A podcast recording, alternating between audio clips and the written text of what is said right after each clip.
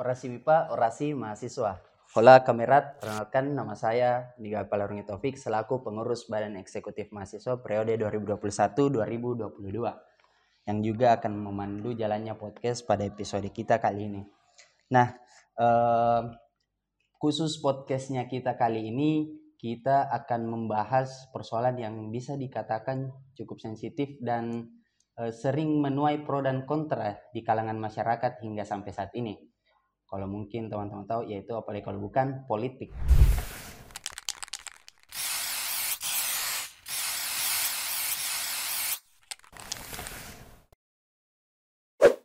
Sampai saat ini politik banyak uh, uh, mengandung perspektif dari masyarakat. Ada yang memandang politik sebagai jembatan untuk mencapai cita-cita bangsa ataupun siasat-siasat untuk mencapai tujuan politik. Ada yang memandang uh, politik sebagai siasat-siasat yang dalam tanda kutip sesat karena uh, aktualisasinya dirasa memang seperti itu. Ada juga yang bahkan memandang politik dalam kebutaan. Maksudnya mereka tidak tahu apa sih politik itu dan bagaimana uh, implementasi politik dalam lingkup ataupun dalam kita bernegara sebagai negara demokrasi. Nah, kompleksitas politik rasa-rasanya cukup sulit untuk saya bahas sendiri. Jadi maka uh, di episode kita kali ini, di podcast kita kali ini, Orasi MIPA, uh, kita telah kedatangan narasumber uh, cukup panjang latar belakang keorganisasiannya ini. LKBHMI, PBHMI. Uh, koreksi Kak bila salah. Lembaga Konsultasi Bantuan Hukum Mahasiswa Islam Pengurus Besar himpunan mahasiswa Islam cocok. Ya uh, beli uh, kakanda atau bagaimana kak? Kamu ya kan kayak di luar kan di luar juga tadi begitu. Yeah. oke okay, uh, kakak ini menjabat sebagai direktur divisi uh, advokasi dan bantuan hukum di LKB HMI nah uh, bagaimana kabarnya kak? Alhamdulillah baik baik alhamdulillah baik.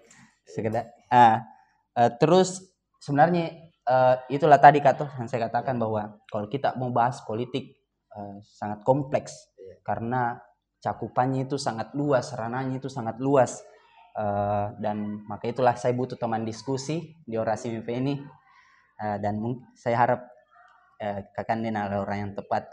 Tapi kalau saya lihat dari backgroundnya teman-teman sangat tepat ini. Oke, okay. sebelumnya kak, tadi kan saya katakan bahwa kakak dari LKB HMI, PB HMI.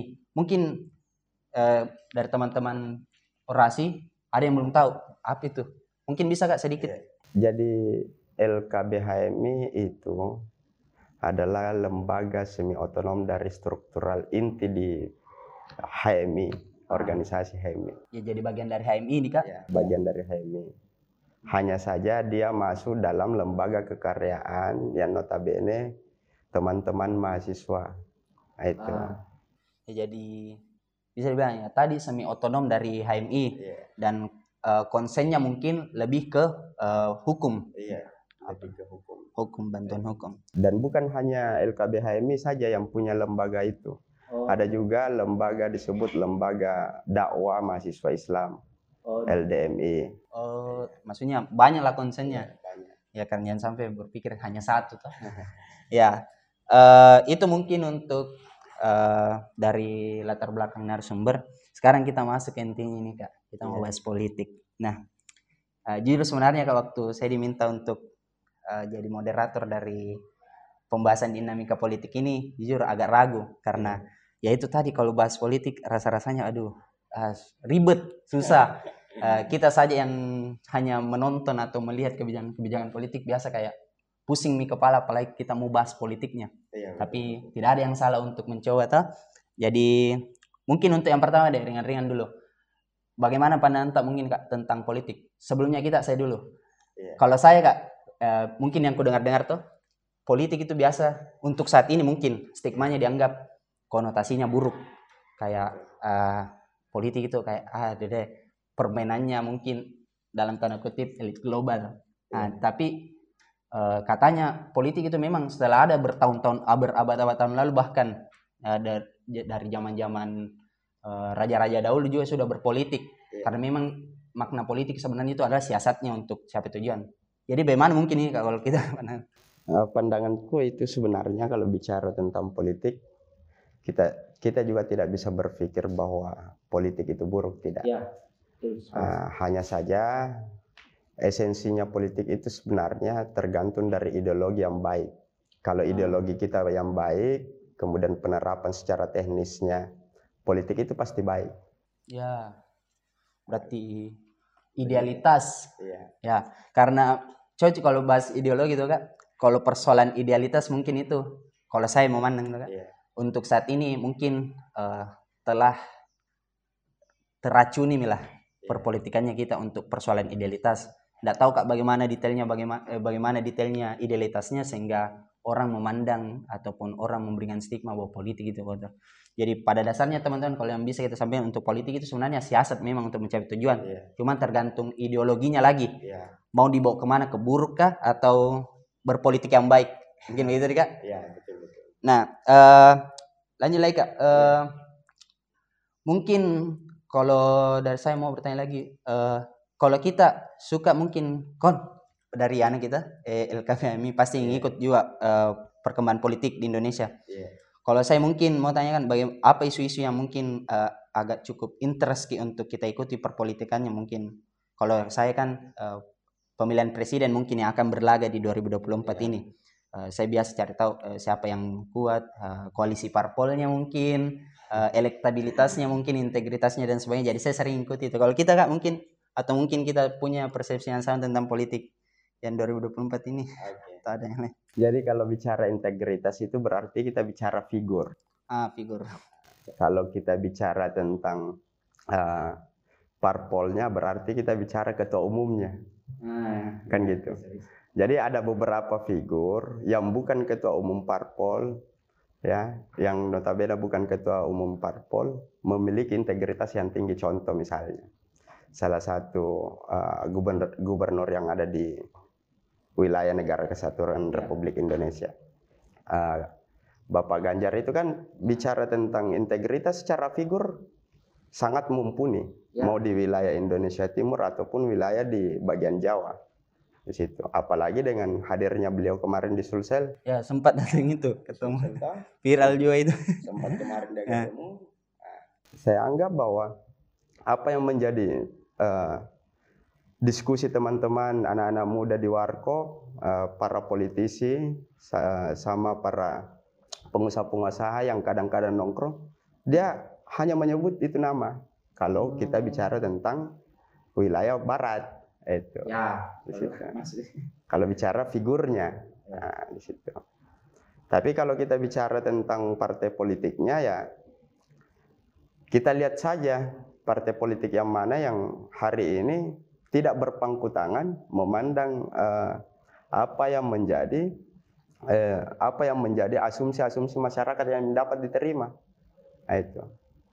Ya, karena ya betul juga karena tidak bisa juga menampik bahwa uh, kalau yang saya lihat ini ramai itu kan, yeah. uh, ini sekarang para para pimpinan mungkin gubernur atau yeah. mungkin figur-figur pada mulai curi-curi star bahasanya lah curi-curi star karena uh, mereka ini mau persiapan 2024 ya. nah, mulai mi ada bahkan ada pun menampik bagian dari politik juga itu ya. kunjungan beliau yang tadi kita bahas Betul. ke Makassar adalah salah satu siasat siasat politik tapi ya tidak ada masalah memang karena itulah bagian dari politik iya, upaya-upaya yang dilakukan uh, yang penting sebenarnya konkretnya apa? Ya, ya apalagi sekarang kan uh, erat teknologi.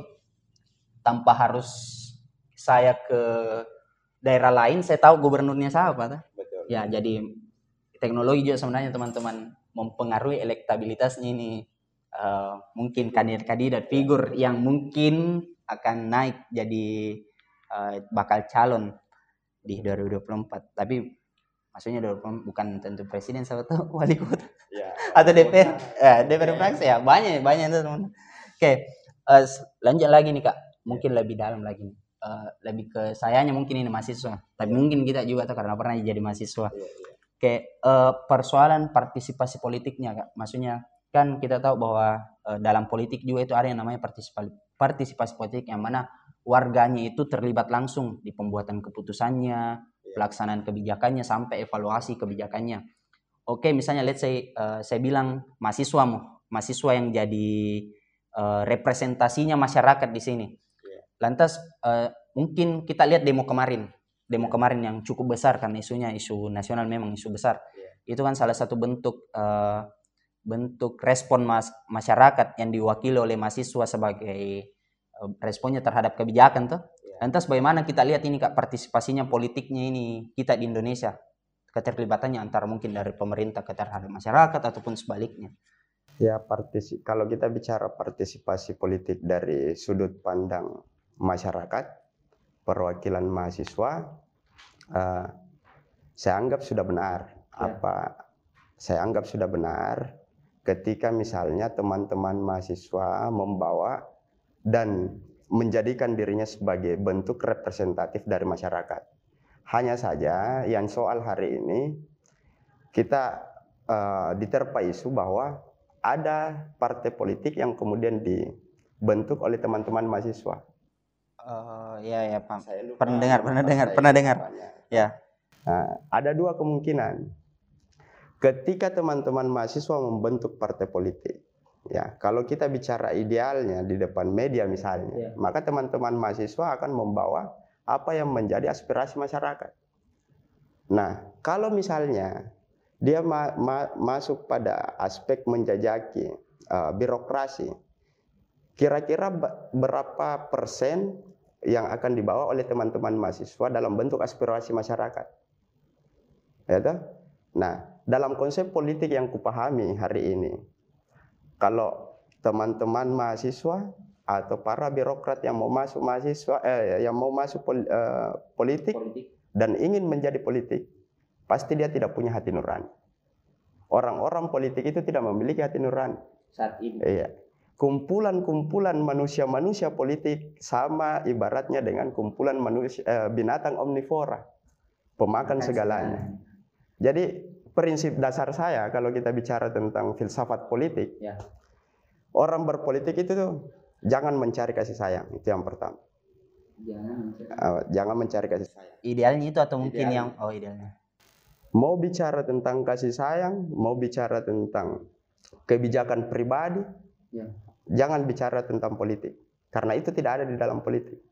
Jadi orang menjadi politisi adalah paling tidak kita berprinsip manusia om omnivora. Kalau pada prinsipnya. Jadi kalau kita tidak berani membunuh ibu kandung, kalau tanda kutip ini ya, ya nah, kalau kita tidak berani membunuh ibu kandung, jangan coba-coba bermain politik, karena politik itu kejam. Oh. Kalau kata Bang Iwan, nah, itu. Ya, ya, menarik, menarik sekali kak, karena coba itu persoalan omnivore karena itu nih, uh, mungkin kalau kita lihat teman-teman juga pasti tahu ji bahwa biasanya uh, kawan jadi lawan, lawan ya. jadi kawan. Ya, dan itu bisa terjadi ketika sudah berpolitik. Yeah. Nah, jadi uh, seperti tadi yang disampaikan pemateri bahwa memang dalam uh, politik itu sebenarnya memang jauh sebelum terjadi sudah ditafsirkan memang bahwa akan seperti itu memang perpolitikan yeah. bahwa uh, kita ibaratnya manusia-manusia kumpulan omnivora pemakan segala pemakan karena segala. Uh, ya itu tadi kembali dari definisinya politik bahwa itu adalah siasat untuk mencapai tujuan Be dan begitulah saat ini kita berpolitik. Nah, uh, semakin menarik juga ini kak, karena berarti begini kak. Uh, sekarang lanjut lagi nih kak. Uh, kalau saya lihat ini tuh kak, apalagi juga dari tadi pandangan tak, berarti setelah terjadi nih kak, maksudnya transisi idealitasnya kita dalam berpolitik, maksudnya mungkin negaranya kita yeah. dalam berpolitik. Jami pak negara tak, maksudnya eh, prinsipnya terhadap aktualisasinya itu mungkin sudah terjadi transisi maksudnya perubahan yeah. kalau kita memandang mungkin ke apa faktor pendorongnya sampai terjadi hal tersebut faktor pendorong atau yeah. uh, prinsip yeah. dasar untuk berpolitik dalam negara faktor pendorong perubahannya itu ketidakidealitasnya itu ketidakidealitasnya karena kita tidak kita tidak kembalikan kepribadian kita dalam yeah. berdemokrasi jadi saya ingat salah satu presiden Amerika yang bernama Abraham Lincoln. Abraham Lincoln bilang begini, untuk mencapai tujuan politik yang sesungguhnya dalam demokrasi kenegaraan, maka kita menawarkan tiga bentuk tawaran demokrasi. Ada disebut from the people, for the people, by the people. Dari rakyat, untuk rakyat dan oleh rakyat. rakyat. Nah, dan itu kita pakai dalam bentuk demokrasi kenegaraan yang ada di wilayah negara kesatuan Republik Indonesia. Ya. Hanya saja bentuk teknisnya kadangkala itu tidak dipakai oleh para politisi tadi. Ya. Nah, kita kembali bahwa ternyata orang-orang yang berada di politik hmm. adalah orang yang tidak memiliki kasih sayang. Itu pada prinsip dasar kalau kita bicara tentang orang politik. Itu tidak ada soal menurut saya. Hanya saja bicara tentang politik itu bukan bicara tentang satu kepentingan kelompok. Nah, tapi tapi kepentingan orang banyak. Nah, mereka mungkin berpolitik hanya ada dua. Ya. Politik itu ada dua. Mempertahankan status quo atau merebut kekuasaan mempertahankan status mempertahankan status quo dalam hal ini kekuasaan kekuasaan oh. atau merebut kekuasaan kan ini ya. nah, makanya politik disebut sebagai siasat ya kalau politik disebut siasat maka siasat yang seperti apa ini ya. kan ini kan yang jadi tanda tanya siasatnya ya. siasat seperti apa di situ dia ya ya berarti ya cocok minta itu kalau persoalan tadi kan kita bahas di awal teman-teman siasat dan ternyata uh, mengapa sampai dikatakan siasat karena yaitu tadi persoalan mempertahankan atau status quo atau kekuasaan atau merebut kekuasaannya iya. ya jadi uh, telah ada lagi gambaran ini teman-teman bagaimana uh, kita memandang perpolitikan ini nah uh, lanjut lagi kak maksudnya begini uh, tadi kan kita juga telah bahas uh, maksudnya bagaimana ini politik uh, keinkonsistenannya apa segala macam bahwa uh, beginilah memang politik tuh maksudnya dengan segala hiruk pikuknya yeah. uh, dengan segala uh, perubahan-perubahannya yang dikatakan agak melenceng lah dari prinsipnya sehingga uh, ini termasuk dinamika milah termasuk bi bisa sih kan ini termasuk dinamika di dinamika. ya dinamikanya lah perpolitikan. Berarti kalau persoalan dinamika itu kan maksudnya ada momentumnya dia baik, ada momentumnya dia sebaliknya. Ya, ya tapi jadi bagaimana ini kita, kita memandang? Apakah perpolitikannya kita yang sampai saat ini? Ya ya begitu-begitu ya mungkin. Atau tidak tahu kak bagaimana lah apakah bisa sampai pada momentum mengarah yang ke arah yang lebih baik dinam, perdinamikaannya ini atau mungkin stagnan untuk uh, ke arah yang tidak kita inginkan maksudnya dalam tanda kutip buruk ya, ya mungkin seperti itu bagaimana mungkin bisa. Atau ada harapan mungkin. Masih ada harapan sebenarnya kita bicara tentang politik ini masih ada harapan. Kenapa saya bilang masih ada harapan? Karena masih banyak orang-orang yang baik dan masih banyak orang-orang yang cerdas menurut saya. Kalau orang baik dan orang cerdas ini memberikan satu konsep gagasan kolaborasi dalam dunia perpolitikan, saya pikir uh, bicara politik secara in, uh, kenegaraan ini bisa kita selamatkan negara ini. Nah, cuman yang jadi soal hanya satu. Kalau kita masih terkungkung pada wilayah paradigma budaya berpikir orang-orang dulu, cara-caranya berpolitik. Iya, yang bagaimana? Uh, maksud saya cara-cara kita selama ini ya adalah uh, untuk memenangkan satu politik, maka konsepnya satu, konsep politik musiman namanya. Itu tadi yang kita bilang oh. bahwa Adapun momennya baru kita baik. Nah, sementara kebaikan itu tidak tidak melihat dari momen. Kebaikan oh, tergantung situasinya. Ya, oh, universal toh? Ya, beda-beda. Saya mungkin si A mungkin bilang baik jin politiknya, B ya. mungkin ya eh, tidak. Jadi jangan sampai eh, misalnya Adinda ini dengan saya misalnya beda pandangan, beda politik. Ya. Kemudian terlepas dari perbedaan politik itu, kemudian kita tidak menjalin kembali silaturahmi. Nah, itu yang soal. Ya. Kan kadang banyak politisi nah. seperti itu. Tuh, kalau dia sudah bertarung antara satu sama lain, dia tidak kembali menjalin silaturahmi. Kalau bahasa teman-teman saya, politik itu hanya sesaat, persaudaraan itu selamanya. Nah, itu tapi kayaknya rasa-rasanya berat untuk itu deh kak karena ya betul itu uh, karena itulah mungkin inilah ini uh, gambaran mungkin tuh teman-teman yeah. dan ya tadi di awal itu saya katakan bahwa persoalan politik itu ada salah satunya memandang bahwa berkonotasi buruk Iya. bahkan ada siasat sesat eh, tanda kutip tuh karena itu tadi yang disampaikan juga eh, kakaknya tuh bahwa eh, apa ini kayak kawan jadi lawan perbedaan pandangan politik itu sebenarnya sangat berpengaruh terhadap silaturahminya kita dalam bermasyarakat ini karena eh, pasti teman-teman juga tahu juga bahwa sempat juga kemarin ada julukan itu kampret cebong Iya. ah betul. kayak itu tuh ah jadi kayak maksudnya itu ada salah, salah satu contoh bahwa sebegitu parahnya eh, dampak ataupun efek dari perbedaan pandangan politik. Padahal sebenarnya politik ya eh, mau jiki sama-sama ke satu tujuan. Iya.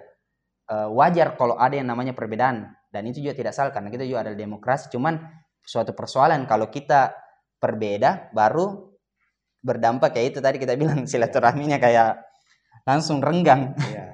Bayi kalau renggang biasa juga ada kayak sampai amit apa Baku bombe. baku bombe Nah, ini- bertengkarnya apa Ini yang salah sebenarnya. Makanya saya sering sampaikan kepada teman-teman itu kalau kita lagi ngopi sama teman-teman anak-anak muda, anak-anak lorong saya bilang begini. Di politik itu bicara politik itu tidak boleh baper. Ah, makanya orang berpolitik lagi-lagi saya bilang bahwa kumpulan manusia omnivora. Tidak ada rasa kasih sayang dan semacamnya. Di situ.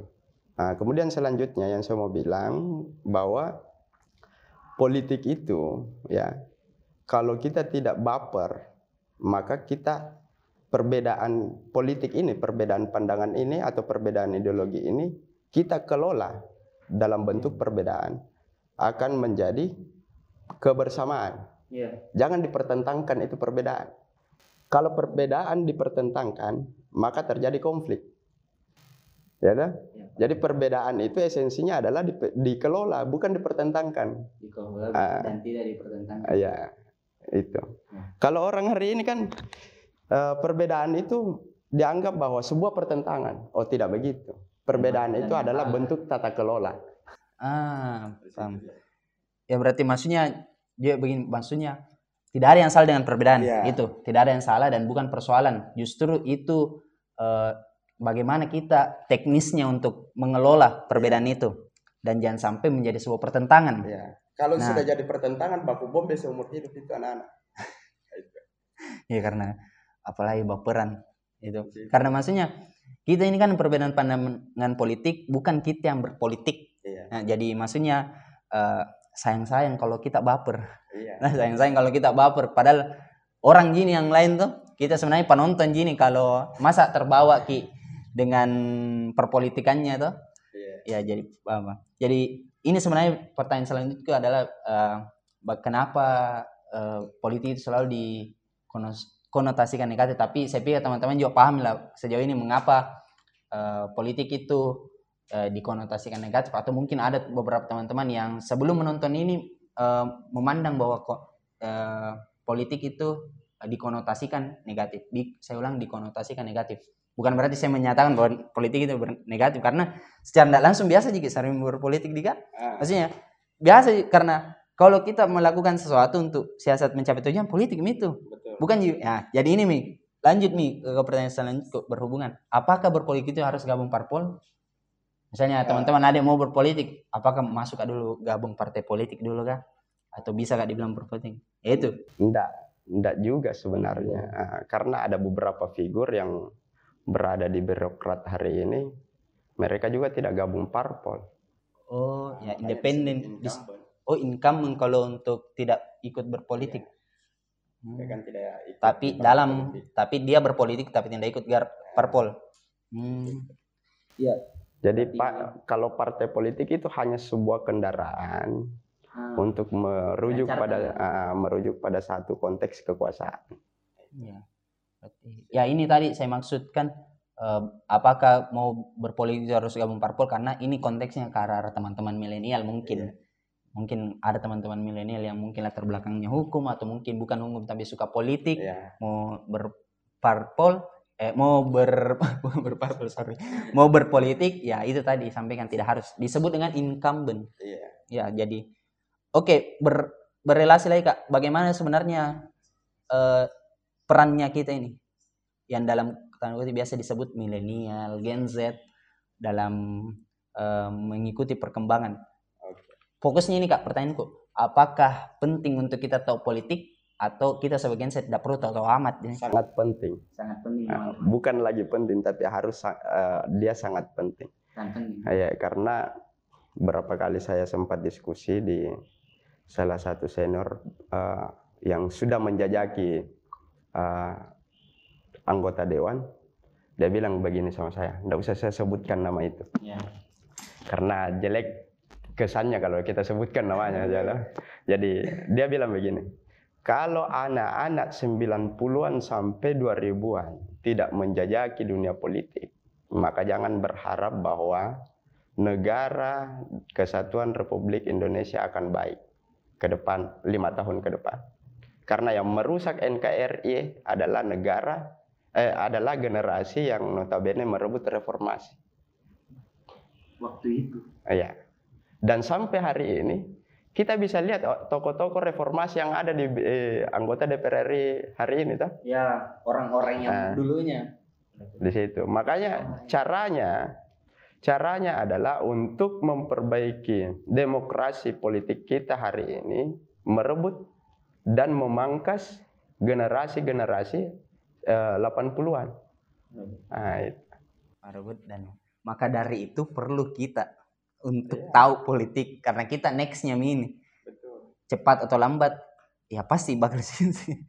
Oke, eh, akhir-akhir pertanyaan kak, mungkin eh, tadi ada beberapa yang ingin saya tanya mengenai bagaimana untuk mencapai keberhasilannya, seberapa penting politik itu. Tapi saya pikir sudah eh, terjawab nih di pertanyaan sebelumnya.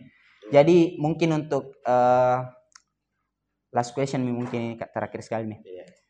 Eh, apa mungkin saran yang bisa kita sampaikan setelah kita mungkin pernah berpolitik atau mungkin pernah berkecimpung eh, atau mungkin memandang bagaimana perpolitikan kita di Indonesia? Apa saran yang bisa kita sampaikan mungkin di kesempatan kali ini mengenai perpolitikannya kita di Indonesia? Sembari mengatakan bahwa politik itu perlu kita sampaikan di sini bahwa tidak seperti yang kita anggap selama ini berkonotasinya buruk. Iya. mungkin tergantung ya tergantung lagi kembali ke orang-orangnya. Bagaimana kak terakhir Eh, terakhir yang saya mau bilang, kalau seumuran kita ini Ya. jangan be- jangan menutup mata dalam pembicaraan politik. jangan Nah, jangan menutup mata. Kalau kita punya waktu untuk berpas- eh, berpartisipasi dalam dunia politik, Ya. maka kita harus terjun. Karena dengan cara itu menyelamatkan bangsa kita. Hari ini saya paham bahwa di generasi saya itu Ya. banyak eh, telah tersentuh ideal-idealismenya ya di dengan senior-senior sebelumnya Ah, ah, terintervensi. Maksud saya, adik-adik untuk generasi ke bawah ini, kalau misalnya melihat kondisi negara kesatuan Republik Indonesia kemudian terpora-poranda dari aspek politik, Ya. jangan menutup mata, jangan buta hati, karena sesungguhnya semua yang anda lakukan ini sadar dengan tidak sadarnya kita semua ini kita berpolitik. sepakat sepakat karena itulah tadi teman-teman yang saya katakan sebenarnya biar tidak gabung parul sebenarnya serimi bahkan pas kecil itu kalau kita mau keluar tanpa bilang ke orang tua sebenarnya politik ini ya Diri sendiri saja kadang kita politik. Contoh misalnya, sadar de- dengan tidak sadarnya kita. Hari ini kita misalnya eh, teman-teman mau mau makan, ya kemudian menunda pola makan adalah salah satu hal bagian terkecil untuk bermain politik. Ya? Di situ dia. nah. Saya tangkap kak. Tangkap sekali mungkin. Eh, jadi karena tadi saya sudah katakan teman-teman tuh bahwa ini adalah eh, last question dari saya. Pertanyaan terakhir Eh, mungkin sedikit conclude atau mungkin kon- eh, kesimpulan yang dapat saya eh, tangkap eh, untuk podcastnya kita kali ini bahwa yang tadi saya katakan bahwa masing-masing orang berspektif tentang politik ada yang katakan sesat ada yang katakan ada yang katakan tidak tahu tentang politik ada yang katakan itu adalah bagian dari demokrasi Iya. sebenarnya kembali lagi ideologinya orang yang berpolitik itu seperti apa tapi alangkah lebih baiknya kita mengarah yang kepada baik tentu itu yang paling utama mutlak Iya. tentang bagaimana politik saat ini kembali ke kita lagi teman-teman bagaimana memandang Iya. kalau kita sebagai generasi Z atau Gen Z atau milenial yang akan memimpin nantinya yang akan berpolitik nantinya kita sudah tahu yang saat ini mungkin tidak baik, ya bagaimana kita lah nantinya yang memimpin secara yang baiknya tuh, Iya. ideologi yang baiknya sesuai dengan prinsip-prinsip atau filsafat-filsafat politik yang tadi mungkin sudah disampaikan narasumber.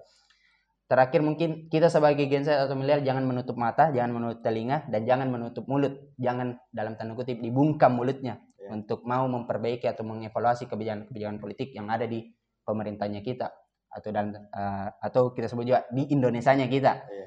Karena eh, siapa lagi kalau bukan kita-kita ini? Karena seperti tadi yang dikatakan saya highlight sekali, atau notice sekali. Orang yang memimpin sekarang adalah orang yang merebut reformasi kemarin. Iya. Jadi mungkin kita sekarang yang juga berkuar-kuar mengevaluasi perpolitikan, mungkin kita juga yang akan memimpin nantinya. Mungkin itu orasi MIPA kita pada episode kali ini. Begini kak, eh, budaya nih, ada juga budayanya eh, untuk eh, podcast. Iya. Kalau saya bilang orasi MIPA, sama-sama Ki bilang orasi mahasiswa. Oke. Itu kak, yang kamera tengah. Oke. Oke, eh, mulai ini Iya. orasi MIPA, or, bilang ke orasi mahasiswa. Ah. Kalau saya bilang orasi MIPA, kita bilang orasi mahasiswa. Oke. Oke? Atau mau gladi dulu? Orasi. Apa-apa, Langsung saja nih. Oke. Mungkin itu teman-teman orasi podcast orasi pada episode kali ini. Orasi MIPA, orasi Orasi, mas. mahasiswa.